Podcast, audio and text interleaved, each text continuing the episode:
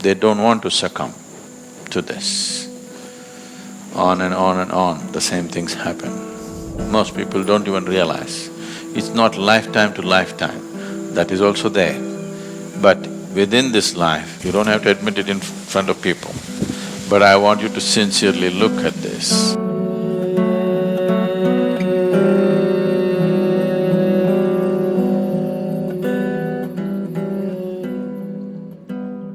Namaskaram Sadhguru.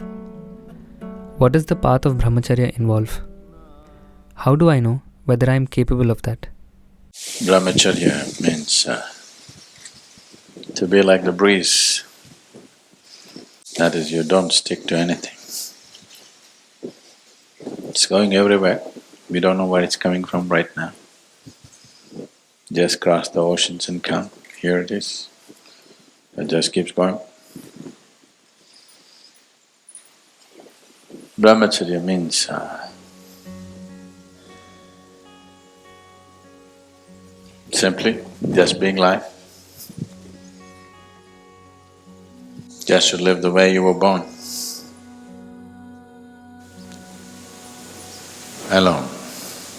Even if you happen, your mother had happened to bear twins, you still were born alone.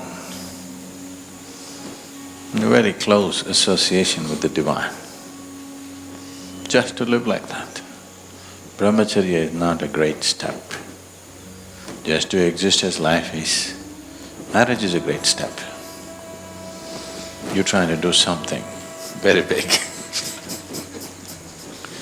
At least people believe so. Brahmacharya means you did nothing. You allowed your life to happen, just the Creator made you. You don't make anything out of it. To be on the path of Brahman or the Creator, just to be His way, not your way. Marriage, you get married thinking it's going to be your way, but it's going to be somebody else's way.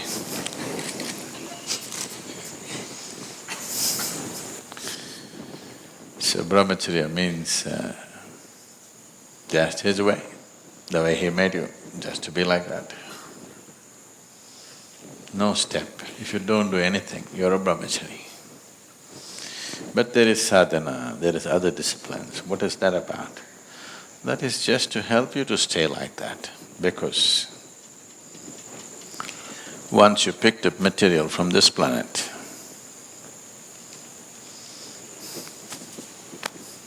once you pick up substance from this planet, the qualities of this planet will enter you and try to rule you. One basic quality of once you pick up earth is there is something called as inertia. So, uh, to be in the path of the divine means not to give in to the way of the earth. One thing is inertia, another thing is a compulsive movement. If you pick up a piece of this earth, you become like the earth. It tries to take you in circles. Cyclical movement is the basis of everything that you call as physical in the universe. The physical can exist only if it is cyclical. Brahmacharya means you don't want to succumb to the cyclical movement because a brahmachari has realized that the world can do without him, so he doesn't want to come back. See, cycle means if you move in a circle, however large the circle is, you come back, isn't it? Even if you're not invited. Yes or no? Once you're on a circular path, invariably you will come back. We don't know whether people want you or not, whether the world wants you or not, but you'll anyway come back because you're in a circle. So those who have realized that they're not really wanted around here, they want to be on a straight path, the path of the divine, not the planetary trajectory. So, to see that you do not succumb to the ways of the planet, because if you're identified with this, you are just a piece of the planet. Everything that you have is borrowed from this planet and it will rule you from within. So one takes on to brahmacharya instead of as a natural process, as a path, as a discipline, so that they don't get into cyclical motion of life. They don't want to succumb to this. On and on and on, the same things happen. So, what does it involve? If you're very conscious, it involves nothing. Very simple. You wake up every day in the morning like you were born. You go to sleep like you would die. In between, whatever is useful to everybody you do, because you still not reached a place where you can exist without activity. You need to do something. The idea is that activity should be never about you. Because if the activity is about you, you will pile up entanglement. So you constantly do activity which is not about you.